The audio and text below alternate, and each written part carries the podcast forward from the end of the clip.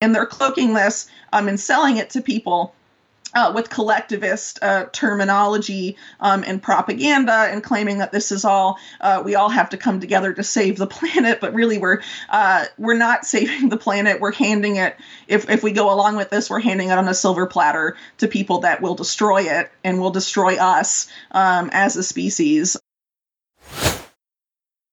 You're listening to the corbett report Welcome back, friends. Welcome back to the Corbett Report. It is the 23rd of November, 2021. And longtime old hands at the Corbett Report will know that I have been trying my best to ring the alarm bell about the green financial swindle for many, many years now. And unfortunately, that uh, has gotten lost in the mix with all of the back and forth um, with people who are 100% on board with the climate change scam in general. People might know my opinions on that. But that doesn't matter for the purposes of today's conversation. No matter what you think about man's role in changing the climate, you should be concerned about the financial swindle that is underway right now that I've talked about for many, many years. For example, back in 2016, I was trying to ring the alarm bell about the $90 trillion in energy infrastructure investments that were being touted as necessary to save Mother Earth at that time in my article, my slightly inaccurately titled article on And Now for the $100 Trillion Bankster Climate Swindle. Uh, I was talking a couple of months uh, later about who wants to be a carbon trillionaire, noting Inside Climate News and other such organizations being directly funded by the Rockefeller Family Fund. I talked uh, a couple months after that about the second most important bank you've never heard of, referring to the Global Environment Facility that was created, at least in part, as part uh, in response to a call by Edmund de Rothschild at the Fourth World Wilderness Conference in uh, Denver, Colorado, in 1987, to create a World Conservation Bank. Uh, I was talking about how and why big oil conquered the world, where you might remember I was bringing up the carbon ration swindle and how that's going to be tied into the new energy economy. Uh, 2018, I was talking about pay up or the earth gets it, talking uh, at that time about how the latest UN IPCC report is saying that we need to put a high price on carbon, ka-ching, ka-ching, for the people who are controlling those controlled and rigged markets. And you might remember 2019, What is the Future of Bankster Finance, where I was talking about Mark Carney, then the outgoing governor of the Bank of England, uh, and one of his final speeches in that role, talking about the need for the creation of the new energy economy, sustainable, blah, blah, blah. Oh, and by the way, we need $100 trillion in investments in this space. To my mind boggling amazement, very, very few researchers have taken up this incredibly important field of research with the notable exception, thankfully, being Whitney Webb of UnlimitedHangout.com. I know you're familiar with her work by now, but we're going to be talking specifically about a couple of articles that she's written along these lines, digging in and really uh, unveiling what is being done right now to create one of the largest, not just a financial swindle, but one of the largest natural resource land grabs in the history of the planet happening right now in the name of saving the mother saving, saving mother earth for the benefit of the banksters. So whitney webb thank you very much for writing these articles. Thanks for joining us here today. Absolutely. My pleasure. Thanks for having me on to talk about this stuff. All right. Well i couldn't think of well, I could think of many things that are worth talking about at the moment, but this is one of the most important and one of the most underlooked. So let's take a look at, first of all, just before the Conference of the Parties kicked off in Glasgow um, uh, earlier this month or late last month, uh, the New York Stock Exchange came out to unveil a new asset class, natural asset companies, that they had developed with something called the Intrinsic Exchange Group. And you wrote about this in an article called Wall Street's Takeover of Nat Nature Advances with Launch of New Asset Class. Tell us about natural asset companies and what the idea here is. All right, so natural asset companies or corporations um, are are basically a new asset class, as you mentioned, and they're a accompanying listing vehicle that allows them to be listed on the stock exchange. Um, so the people behind this are the New York Stock Exchange with this group you mentioned, the Intrinsic Exchange Group, in which the New York Stock Exchange has a minority stake, so they're directly related. But uh, the main people behind the Intrinsic Exchange Group are the Rockefeller Foundation, um, a venture capital firm called Aberdare Ventures, which is mainly focused on digital healthcare, um, and the uh, I'm blanking on the third one. Give me a second. uh, I am uh, too, uh, but, and oh, I just sorry, read this. The uh, Inter American yes. Development Bank, uh, which is part of the uh, multilateral development banking system, which is very involved in uh, the stuff I've been writing about recently, uh, they, of course, being the arm of that banking system uh, that's focused on Latin America and the Caribbean specifically. Um, and it's no coincidence that it's that bank because the pilot program for all of these uh, natural asset corporations is currently happening in Latin America, uh, with Costa Rica being the first country on the chopping block.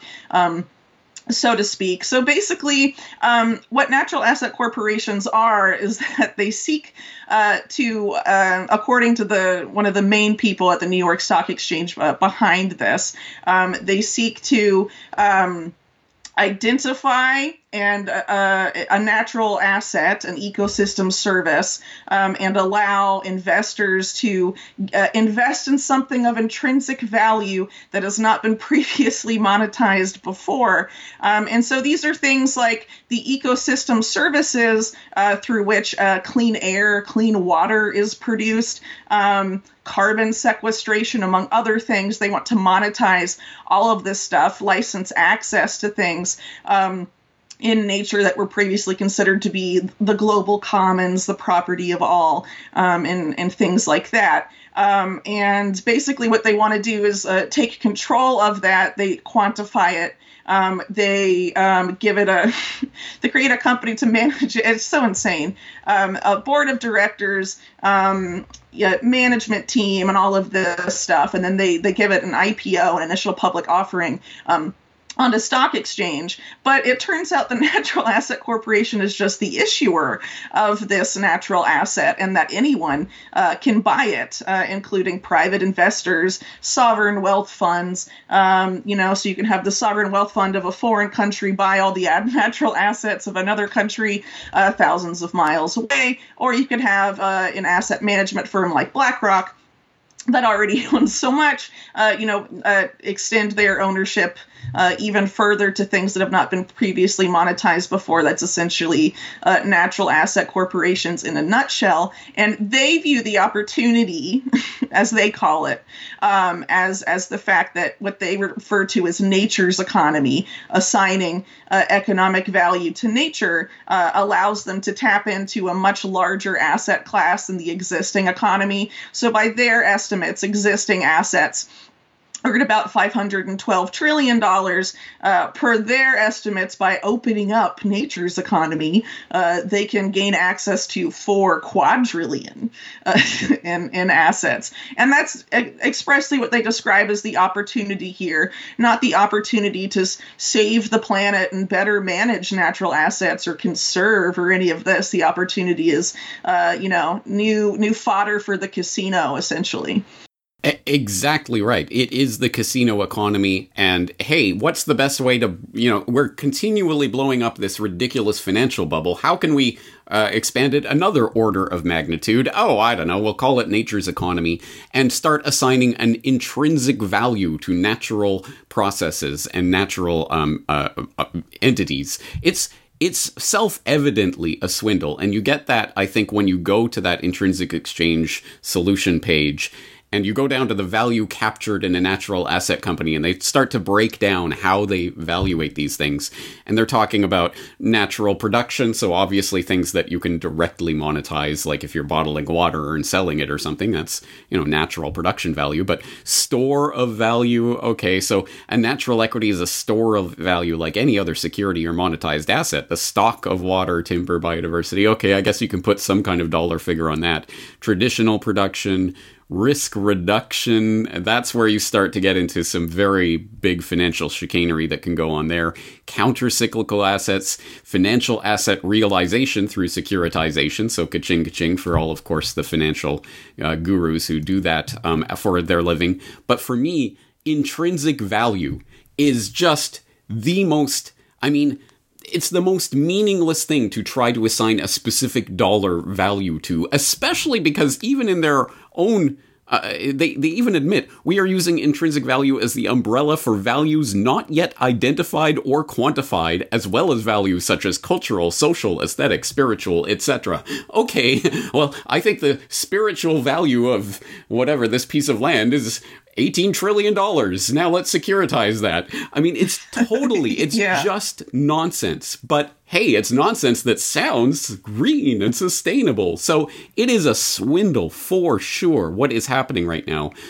But, and actually, on that note, I'll just throw in, I don't know if you saw, but, um, uh, Tariq Fancy, who was apparently um, the key in uh, sustainable investment portfolio manager for BlackRock, wrote this three part whistleblower series, basically blowing the whistle. Obviously, he's 100% on with every part of the green scam, but he's saying, you know, actually, this is kind of charlatanry, and these people don't really care about saving nature, and this isn't going to help oh. save Mother Earth. Shock, surprise. So I'll throw that in if people haven't seen read that yet. Um, but beyond the scam uh, part of this is the very real uh, uh, monopolizing of nature and natural resources itself that will be forwarded through this through the multi uh, multi development banks, the multinational development banks, the World Bank, the IMF. Talk about that aspect of this scam. So, part of what we see with natural asset corporations, what we see in some other things I've covered recently, is an effort to completely remake the multilateral uh, development uh, banking system as a way to force countries, specifically in the developing world, um, to open up uh, and, and to reimagine, as Larry Fink called it recently, um, those institutions uh, to force companies to become uh, in, investment friendly uh, for certain people, but also to sort of uh, continue their existing uh, way of doing business, which in the past has been uh, debt entrapment to force these countries to adopt policies or accept investors they normally wouldn't accept. Um, move away from using debt to just using basically climate change related or environmental uh, environmentally justified dictates. Um, uh, in in lieu of debt, so you don't necessarily have to entrap uh, countries in debt anymore. You can just demand uh, because of the perceived urgency of the need to move to net zero or things like that. Um, that these uh, policies be be adopted or these investment projects uh, from foreign investors obviously be accepted.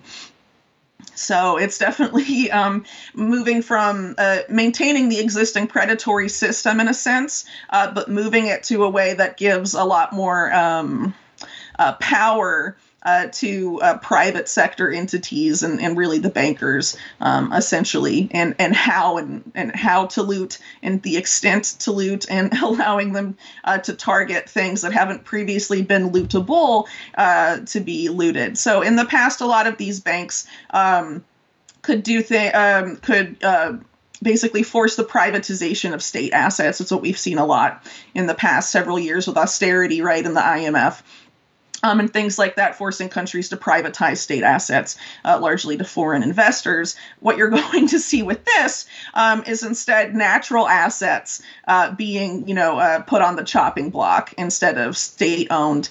Uh, existing monetized assets and things like that. Uh, it's going to be natural assets that uh, these companies are going to, or that these banks are going to try and force um, forced to open up and to be, um, you know, basically sold off um, to to foreign interests. Um, and what's interesting is that the IMF actually has tried this uh, for uh, probably a couple decades now in Argentina specifically, one of the few countries. Uh, well, they obviously Argentina has a very long um, and storied history with the IMF. Um, but they've been trying for years to do something in Argentina that's a debt for land swap, uh, trying to get um, essentially a big chunk of uh, southern Argentina, Patagonia, uh, in exchange for debt. Uh, which is a part of a broader issue since I live not too far from there. There's a lot of very interesting things going on um, in Patagonia in terms of in terms of land grabs um, and things like that. But that's definitely part of what we uh, will likely see is uh, if uh, if this advances uh, to the degree to which they want to take it Absolutely, it will. And just on that note, uh, since you bring it up, I'll throw in a link to my "What Is Sustainable Development" podcast from a few years ago, where I talked about that. I, I, I mean, you can't believe they even just flat out say it, but it is called a debt for nature swap, and this has been on.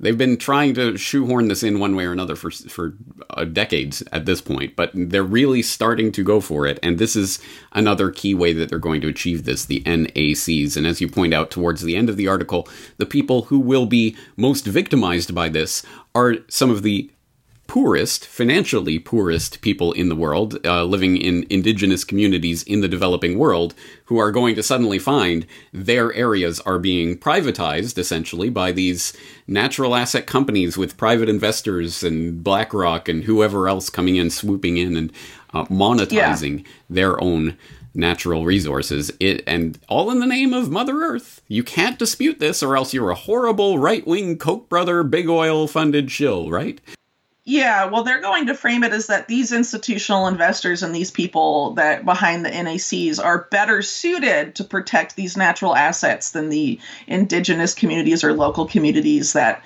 um, inhabit these areas.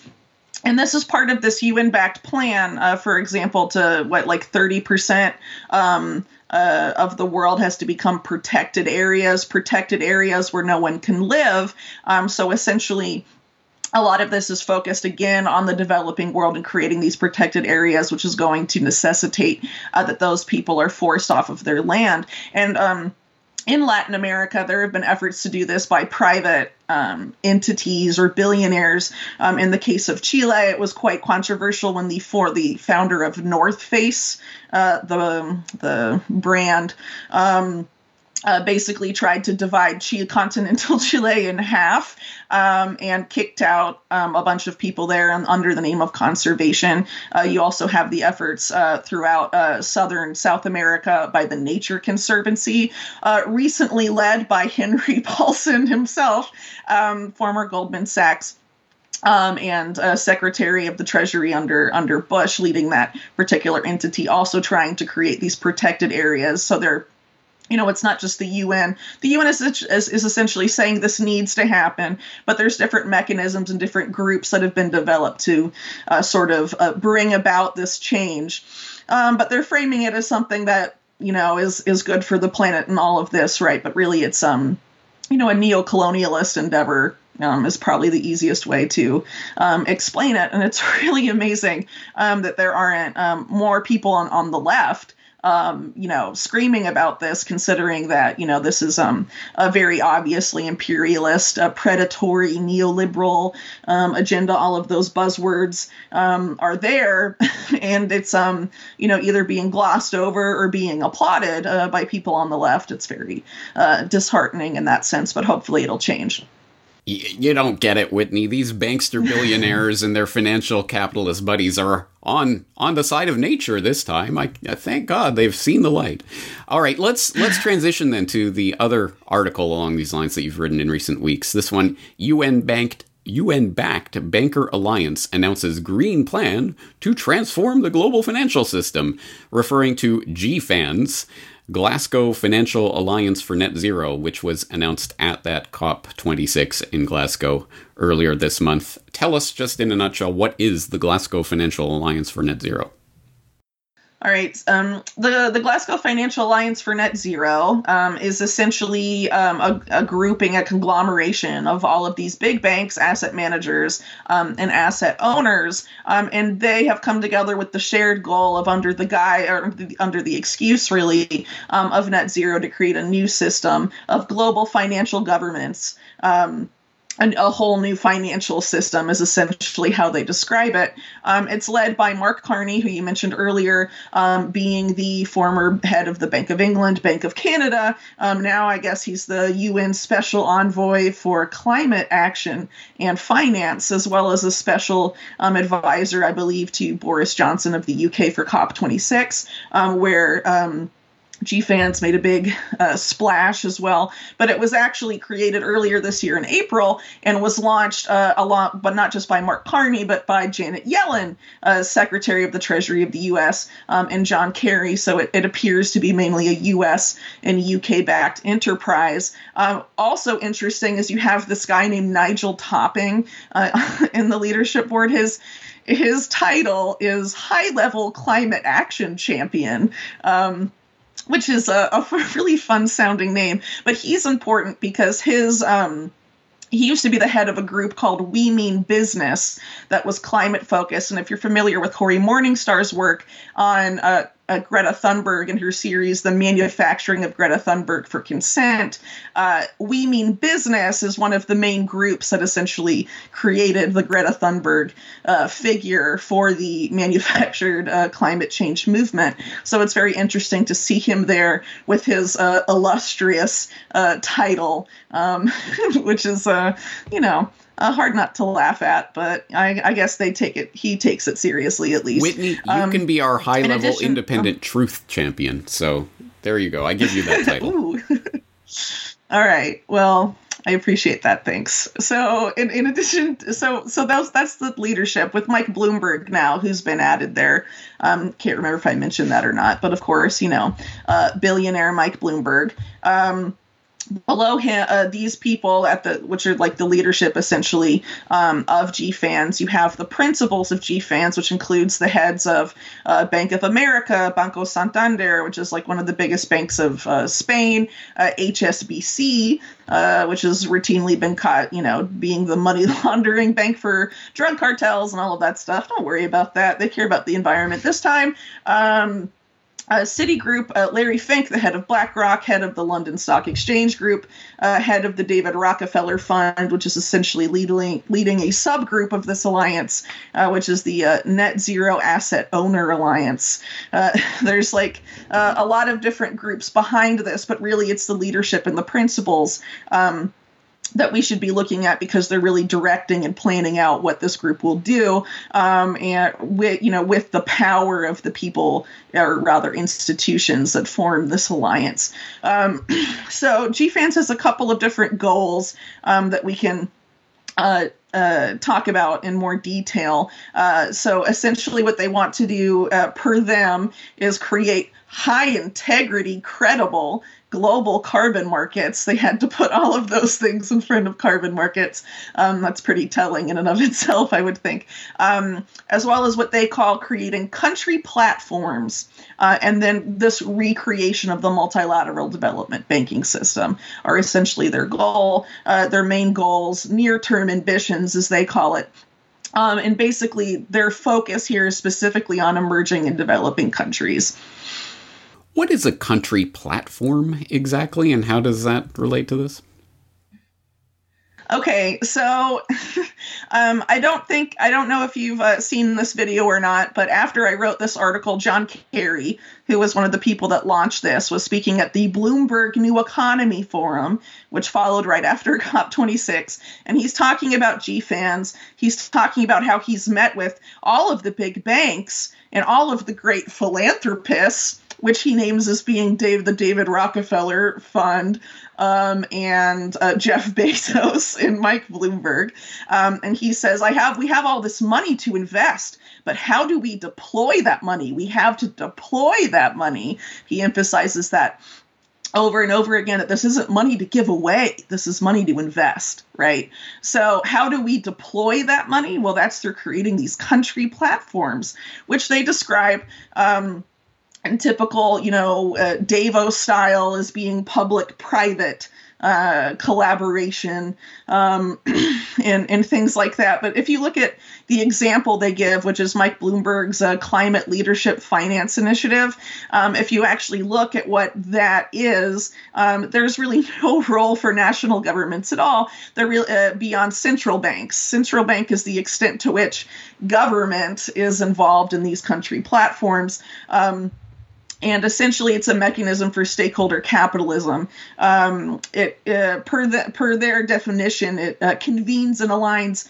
stakeholders around a specific issue or geography, a specific area of the world, or a, a, a, um, a particular concern, I guess. Um, clean, clean water, carbon sequestration, whatever, something like that. Uh, what what you're having is uh, creating platforms that make this money deployable um, using the power of the multilateral development banks, uh, which pop up in there, IMF um, and the World Bank, central banks, and then uh, private uh, private sector financial institutions, essentially forcing countries to open up uh, to the investment projects and designs of people uh, within uh, or the institutions operating within this this GFANZ alliance. Essentially, it's a very creative way um, of of marketing this, I guess, because country platform sounds like there's collaboration from the country being targeted, uh, whereas uh, you know that's quite. Um, their involvement is actually quite minimal. Um, and you can kind of tell that from the way John Kerry talks about it too. He says, you know, uh, we, we need countries, national governments uh, to create, to basically, you know, uh, create the necessary conditions so these investments can take place. Um, and um, in GFANZ in their report, they emphasize this a lot um, that governments need to be pressured uh, to create high level cross cutting enabling environments, um, establish investment friendly business environments, and pipelines of bankable investment opportunities. Sounds very uh, environmentally focused, doesn't it? Oh, yeah. Um, yeah, yeah. yeah. High level well, cross cutting enabling. What is this gobbledygook? It is just uh, the worst financial vague rhetoric thrown out there to cover up yeah. their real well, intentions. essentially, it's creating an environment that enables these people to inv- to to invest in and create projects and take ownership of whatever they want in the targeted country. I hope, um, I hope people can understand that what we're looking at is this gigantic machine that is being constructed and every gear in the machine interlocks with every other gear so that it all it all functions beautifully from the perspective of the people who want to control this machine so that for example you want to bet that these country platforms will decide that the one of the best ways to invest this 130 trillion dollar pool that they're apparently creating is going to be the natural asset companies. And how do you get accredited? How do you become a natural asset company? Well, of course, that's going to be controlled by the Intrinsic Exchange Group, which is the Rockefellers and the IADB and groups like that. Or um, Another thing that I'll throw into the mix here is something that I was writing about a couple of weeks ago in my Welcome to the New Economy uh, article, where I, I noted the Task Force on Climate Related Financial Disclosures, which is a a body created by the Financial Stability Board, which is a subset of the Bank for International Settlements, the central bank of central banks, um, that is uh, working out the framework and metrics to measure portfolio and sectoral net zero alignment. So again, it's centralized body of centralized body after centralized body of these banksters and their associates who get to decide uh, this corporation is doing it right. And oh yes okay you've ticked the right boxes and you don't. They are creating a system where they have the lever of control. You will get access to this 130 trillion we're creating out of nothing. You will not get access because you don't play by the rules. And they'll come up with whatever arbitrary metrics that they want and then they'll uh, measure and value things via their intrinsic value. Well we think this rock has a trillion dollars of intrinsic value and uh, that's we'll give our you know here's here's our framework that we've created for how we've decided that. But they're laughing all the way to the bank at this. And i think the point is not to this, no one is taking this seriously are they? This is just, hey, here's the next fraud. Hey, remember all that collateralized debt obligation stuff that we were doing? Ah, whatever. This is the next one. Everybody pile on board. And I think people are getting the signal here. But again, this relates back to the MDBs and the, the World Bank and the IMF and how they're going to be part of this system. It as I say, every piece fits together in, and it's all just justified by the name green. Just insert the name environmentally friendly in it, and uh, most people will be uh, on board with this agenda. Yeah, uh, which is really upsetting because these investments uh, that GFANZ is going to push through, a lot of them at least, are are going to be actually really environmentally destructive. Um, uh, probably the best example I can think of is uh, there's a company called KoBold Metals uh, that's backed by the great philanthropists Jeff Bezos and Bill Gates and Mike Bloomberg, who's running GFANZ with Mark Carney um, himself, as well as uh, Reid Hoffman of LinkedIn. Uh, I believe Mark Zuckerberg's on there as well. I mean, it's like all these billionaires are backing it. Um, it's an AI mining firm that is trying to find all of the world's lithium, copper, nickel, and cobalt um, because all of that all of the known reserves of that per this company are going to be necessary in order to uh, affect uh, or, bring about the net zero economy by transitioning to electric vehicles and getting off coal and all of this stuff.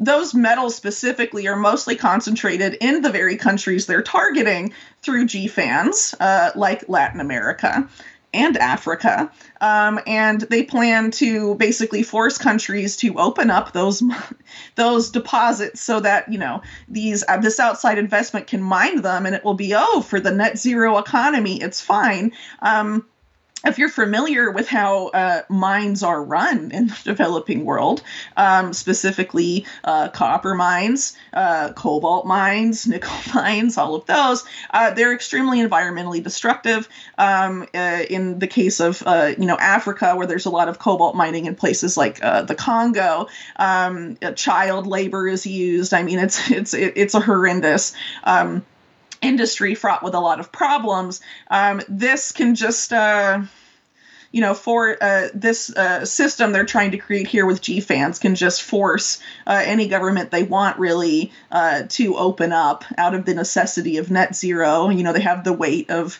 uh, you know, basically the world's fi- uh, existing financial system behind them and the UN. Uh, so they'll have to go toe to toe with that to oppose um, a lot of these investments and also a reimagined multilateral development banking system that will be targeting uh, them explicitly uh, along with um, country platforms um, as GFANZ calls them and all of that if they you know uh, want to keep these particular investors from mining that particular um, asset or uh, resource in in in uh, their country. Um, it's totally insane um, that this is being uh, sold as as green, and some of this is actually going on in uh, with seabed mining, uh, the International Seabed Authority, as it's called, another UN-backed group, uh, you know, uh, allowing um, different uh, governments and also a Lockheed Martin subsidiary to scrape the seabed for cobalt uh, reserves, and they're not liable for any environmental damage uh, per the way their their documents have been um, drawn up. So uh, you know these really aren't uh, green investments; they're just being sold that way to the public. Um, but you know enough people are buying it which is unfortunate um, but this is really um, not even just a it's even beyond a swindle. It's taking ownership of the natural world and it's destroying um, a lot of the uh, natural uh, resources that have left to be untouched um, or you know uh, protected areas exploiting those even further. I mean it's um it's really beyond.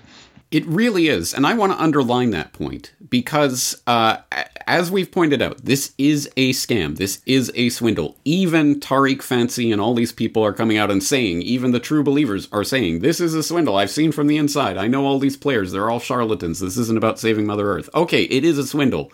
But it is more than that. And we have to stress that because I see the tendency in some people for their eyes to glaze over. Okay, so it's some sort of financial thing they're doing and whatever. How does this affect me? I'm a bricklayer in Toledo, whatever. You know, who cares? This isn't, this is about high finance. This isn't about me. How does this affect the average human being on this planet, Whitney? Well, I guess it's it's easier to speak to the effect this is going to have on people in the developing world. Um, uh, because the, these are the areas being targeted. Um, you know, I live in a country, for example, in, in Chile, that has a lot of the world's lithium and a lot of the world's copper. Excuse me. um, that is going to be targeted in exactly this way. These natural asset corporations are going to come here. Um, and there's already talks about it uh, if you look at the the campaign platforms of the um, uh, Chilean politicians running in the the currently ongoing election here, lots of talks about natural assets and green finance um, and all of this stuff. A specific focus on that as well, uh, being the region where I live. Um, you know, this is basically going to push a lot of people off of um, off of their land, um, and it's going to be used to meddle in politics on a scale that, uh, you know, I guess the Middle East has seen, you know, back when it was a hydrocarbon driven uh, economy, but now with these, you know, uh, lithium. Um, copper, nickel, all of that stuff being the new hydrocarbons for this new economy. Uh, they're trying to make it's going to be a lot of um, uh, it's going to be other countries that are going to be targeted um, through coups and things like that. And it's really already happened. Um, if you look at Tanzania, um, there was the death of John Magufuli. Um, earlier this year, a lot of people speculated it had to do with his um, pushback against the COVID narrative. But if you look at the timing of his death, about a month before, um, his disappearance, um, which lasted several weeks before he suddenly died, um, he had kicked out um, all of the GMO food trials. Uh, backed by Gates and other billionaires in his country. And he had also um, nationalized the largest development ready nickel mine in the entire world that had previously been um, owned by Barrick Gold and Glencore. Uh, he kicked them both out and then created a, a, a joint ownership uh, project uh, with, I think, some some group backed by some uh, Norwegian. Uh, billionaire, but he was basically trying to get have Tanzania have a share in the profits and not have it all be exploited for the benefit of Barrick Gold and, and Glencore um, essentially. Um, and I think that was probably a major factor in uh, why he had to be removed. And I think, you know, it, whereas in the past, a lot of people were looking at uh, coup attempts because of, uh, you know, oil flows or pipelines and all of this stuff, like we've seen in past decades, uh, this is really going. I mean, we've seen it in Bolivia to an extent too. People are speculating the coup in Bolivia had to do with lithium. Uh, that that's what's going to happen now. We're going to see wars over these assets um, and efforts to bring countries to their knees um, for uh, act, allow these uh, particular companies like KoBold Metals and the billionaires backing them uh, to take control of all of these resources. Um, and really, it's a you know a neo-colonialist imperialist project on a massive scale. Um, but you know. that's just you know one angle of this if we go and we add in you know the whole natural asset corporation uh, angle of this, what this means for the regular person. Well, a lot of people over the past, I guess, year and a half or so, have been throwing around the World Economic Forum uh, phrase, you'll own nothing and be happy. Okay, so what that means is there, what that means in this context is that it's not just what you can own now you won't own later. Uh, you're going to be charged uh, for things that aren't currently monetized. The air you breathe uh, you know your uh, the water you drink and, and all of this stuff. Your ability to even go walk in a forest is going to be licensed to you. Um, by these predatory individuals. And if you look at someone like, like Jeff Bezos, who comes up again and again um, in this stuff, uh, he recently talked about how most people in the future won't even live on Earth. They'll live in space colonies. Uh, so they'll even license your ability to be on the freaking planet, uh, and you'll be in the Bezos gulag in the sky. Um, you know, and if you're a good citizen, you'll be allowed to come visit uh, the planet like someone visits Yellowstone, was sort of his analogy. Um, for it. So essentially, we're allowing the 1% to take complete ownership of the planet and do whatever they want with it. Um, you and I have talked before about how um, these elites are trying to create an anti human future, but really, this is, you know, them trying to take, um, you know, ownership of. Um, all of really organic life. Um, and there's a lot of different elements to this, too, like gene editing, patenting genes and all this stuff is another angle uh, that needs to be explored as well. But really, this is um, you know a war against life itself. And if you look at you know where we're being moved here, the fourth industrial revolution, um, it's it's about synthesizing synthetic life with organic life. It's really eliminating um, organic life on a massive scale, um, and they're cloaking this um, and selling it to people uh, with collectivist uh, terminology um, and propaganda and claiming that this is all uh, we all have to come together to save the planet but really we're uh, we're not saving the planet. We're handing it if, if we go along with this we're handing it on a silver platter to people that will destroy it and will destroy us um, as a species. Um, and it's it's a really um, it's beyond an existential crisis even i mean it's this is um, like you said in How a really could there be excellent recent interview uh, with Yeah. robert f kennedy jr this is really the final battle This is it. How could there be anything Yeah. bigger than this? This is my message to the bricklayer in Toledo who thinks, oh, whatever, who cares? It's just some scams on the fan. No, this is about your ability to live your life. Let's look short term. It's the natural asset companies and the va- valuation and putting monetization of natural assets that creates the financialization of nature, which, as you say, once you start putting prices on natural processes, you better believe you will be charged for those natural. Pro- well, we have to maintain and preserve, and well, that costs money, so you're going to have to. Freedom as a service, as you mentioned um, parenthetically in one of these articles, that is going to be a part of it. So that is sort of the short term part of it. The medium term vision of this uh, is something I laid out a, a, a couple of months ago in the newsletter Absolute Zero, the global agenda revealed, talking about how net zero isn't enough. No, no, no, it's going to have to be absolute zero. All air travel will have to stop. All sea travel, um, uh, sh- cargo shipping, and all of that will have to stop until we can replace it all with nuclear powered cargo ships or something along those lines. Uh, new construction will have to stop. This isn't some fringe wingnuts that are talking about this. This is a, um, a- a major organization, UK Fires, that just put this up that has all sorts of globalist connections that's talking about the, the vision of the future. So that's the medium term. And as you say, the long term is ultimately not only the, the monopolization of the natural resources of the planet, but then the replacing, essentially, of natural organic life with the synthetic, mo- controlled, patented, you better pay for it monstrosities that are coming of not just genetically modified organisms as we know them, but literally genetic and synthetic creations of all sorts that. Uh, I- I don't know how anyone who is genuinely concerned about the planet could be suckered in by this nonsense for a fraction of a second. But if so, wake up. This is about the future, not just of the human species, but of life itself on planet Earth. And it is being handed over to the banksters because they're saying green and waving an environmentally friendly flag. Wake up. This is it. This is the fight. I am fired up about this because I really see this as such a linchpin of the system. The carbon ration cards and everything are going to be the stepping stones along the path to that system of total control.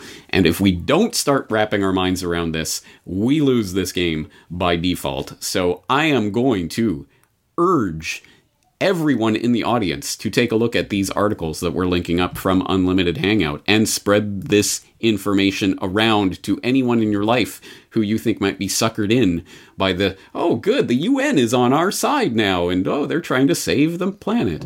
Stop it. Yeah, n- no. Uh, at the end of one of these articles, I forget which one, uh, I talk specifically about the UN and how there's this public perception of what the UN is and how the UN actually is per uh, the heads of the UN themselves.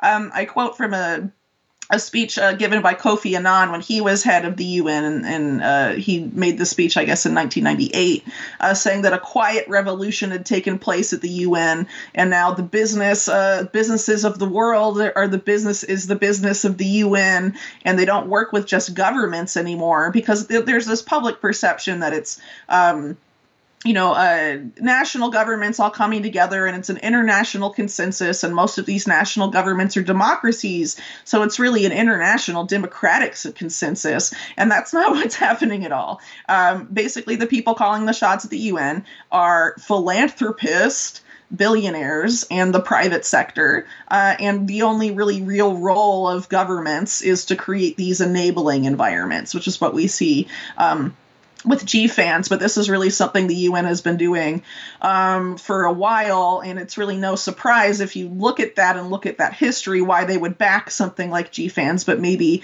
uh, it surprises people who uh, tend to. Uh, ha- maintain, I guess, still that uh, prevailing uh, public perception. But hopefully, uh, by looking at some of these uh, reports, people can start to realize what the UN. Um, actually is and how it actually um, is operating here um, and what its ambitions are, uh, which are really the ambitions of the people uh, that tell it what to do. Um, Absolutely right. And if these articles don't go some way towards waking people up on those issues, I really don't know what will. So I am going to direct people there again. And we're also going to direct people to an important series that you're also writing, um, a three part series on Moderna, the first two parts of which have already been released COVID 19, uh, uh, sorry, Moderna, a company in need of a miracle, and COVID 19, Moderna gets its miracle. Um, extremely important going, doing deep dive research into the Moderna development of the COVID vaccine and how it came along at just the right time, wouldn't you know it? Um, is some extremely interesting information in there. The third part of that article is forthcoming, so we'll leave the discussion, the deep dive discussion on that for a, fu- a future date. But I hope people will at least get up to speed on the first couple parts because obviously the COVID entire crisis ha- is part of the sense of crisis that we are uh, being steeped in in order to justify all of the things that we're talking about today. If you, if you're not scared, they can't sell you the solution. So um, well, well, also there's this effort, and I'm sure you've seen it, James, that they're trying to uh, merge climate change with COVID, frame climate change as a health crisis. Um, these these claims that um, climate change is leading to an increase in heart problems, uh, just at around uh, the same time that there was increased talk of myocarditis and other issues related to uh, the global uh, COVID-19 vaccination campaign, but also this claim um, that there was a doctor that diagnosed diagnosed someone formally uh, with climate change in Canada. And in a recent show of hers, uh, Catherine Austin Fitts brought up the great point.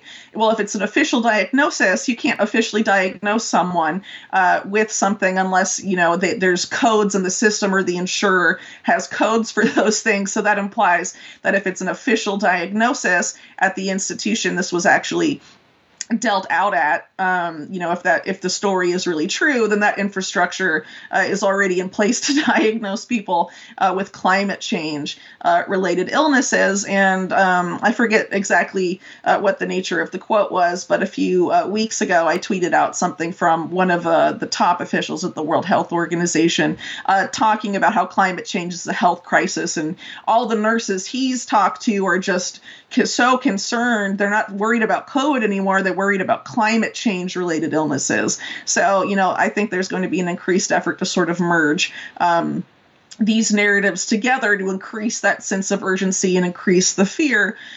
I, I have another story right along those lines. Um, yeah. Pastor of Gospel Light Baptist Church in Amherst fined under Health Protection Act and this is talking about Robert Smith, the pastor of the Gospel Light Baptist Church in Amherst, has been fired, fined for a gathering which contravened the COVID 19 order under the Health Protection Act. Okay, we've seen this story before, right?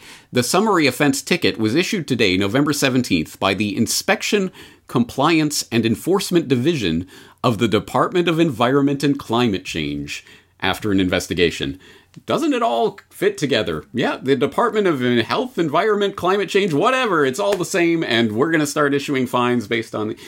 It is all coming together, and this is why they are changing it from health as as a as as as this uh, as a field that oh you know we're we're providing health services to you to it is now health is mandated it's health security it is the biosecurity changeover that I've been talking about and that is absolutely part and parcel yeah of the climate change the, agenda. A lot of these agendas, the fourth industrial revolution, uh, you know, being uh, one of them, and, and um, this transformation of the global financial system being another. All of this was planned uh, years ago, um, and basically, you know, COVID was one catalyst. Climate change is uh, another excuse, and they're just going to use anything that sticks. You know, if those don't stick, they'll just come up with something else. Um, as a way to sell it, but really they're just looking for a way to to sell uh, these huge uh, transformations. I guess as the Rockefeller Foundation calls it, the Great Transformation. The World Economic Forum calls it the Great Reset. Um, all of these ambitions and, and plans have been around for years and aren't necessarily linked to these things like COVID nineteen um, or climate change, uh, but they have done that as a way as a marketing uh, scheme really as a way to get people to sign on and to and to back it. Um, so I think that's um, an important distinction to, to, to, point out that a lot of these these things, these plans, uh, pre- precede any sort of public concern about these issues uh, that are you know being framed as uh, planetary imperatives and things like that. Exactly right. Yeah. Now it's a it is it's a gigantic marketing scheme that has been incredibly successful, perhaps the most per, uh, successful marketing slash propaganda campaign in the history of mankind. Um, remains to be possibly. seen, I suppose. Maybe we can actually get through to some people this time. that no, I'm not a big oil funded shill for being worried about the future of the planet, which is essentially the position we've been backed into here is that if you don't go along with anything that claims to be green, then you're a horrible oil funded yeah. shill that that's really insane in the context of GFANZ. You don't trust Mark Carney. You don't trust Mike Bloomberg. You're a shill for big oil. Okay. you don't you know, trust the Rockefellers. Just... You're a shill for big oil. what? what? yeah, I know. Okay. Now, pe- people that people that believe that at this point have just given their brains and bags over to the billionaires and are like, I don't want to think anymore. I just want to feel superior and feel like I'm doing something but the people that are in that camp, you know, this is why this makes me um, so angry because the people that are going to suffer in the developing world, um, out of sight and out of mind, the people that love, let, like, buy into these agendas are going to be like, oh, cool, yeah, we're going to have more electric cars here, uh, while you're totally exploiting and destroying the lives of people in Africa and Latin America um, so you can like feel better, feel like your existence is more green when it's actually not. Um, and uh, it, it's I, I, run out of words for it because you know I live in a, a country that is heavily mined, and uh, the entire north of Chile is an environmental disaster because of the mining industry. Um, I used to live and work in, in Peru in one of the most um, intensely mined areas there. Uh, Pete locals would try and, and, and, rise up and do something. The military would come in, put bags on the heads of people, and push them off cliffs. I mean, that's the kind of stuff that the mining industry does down here. And you're going to, you know, uh, remake the system to make it even more predatory, um, just so you can have more electric cars and feel better because all of your neighbors have Teslas now.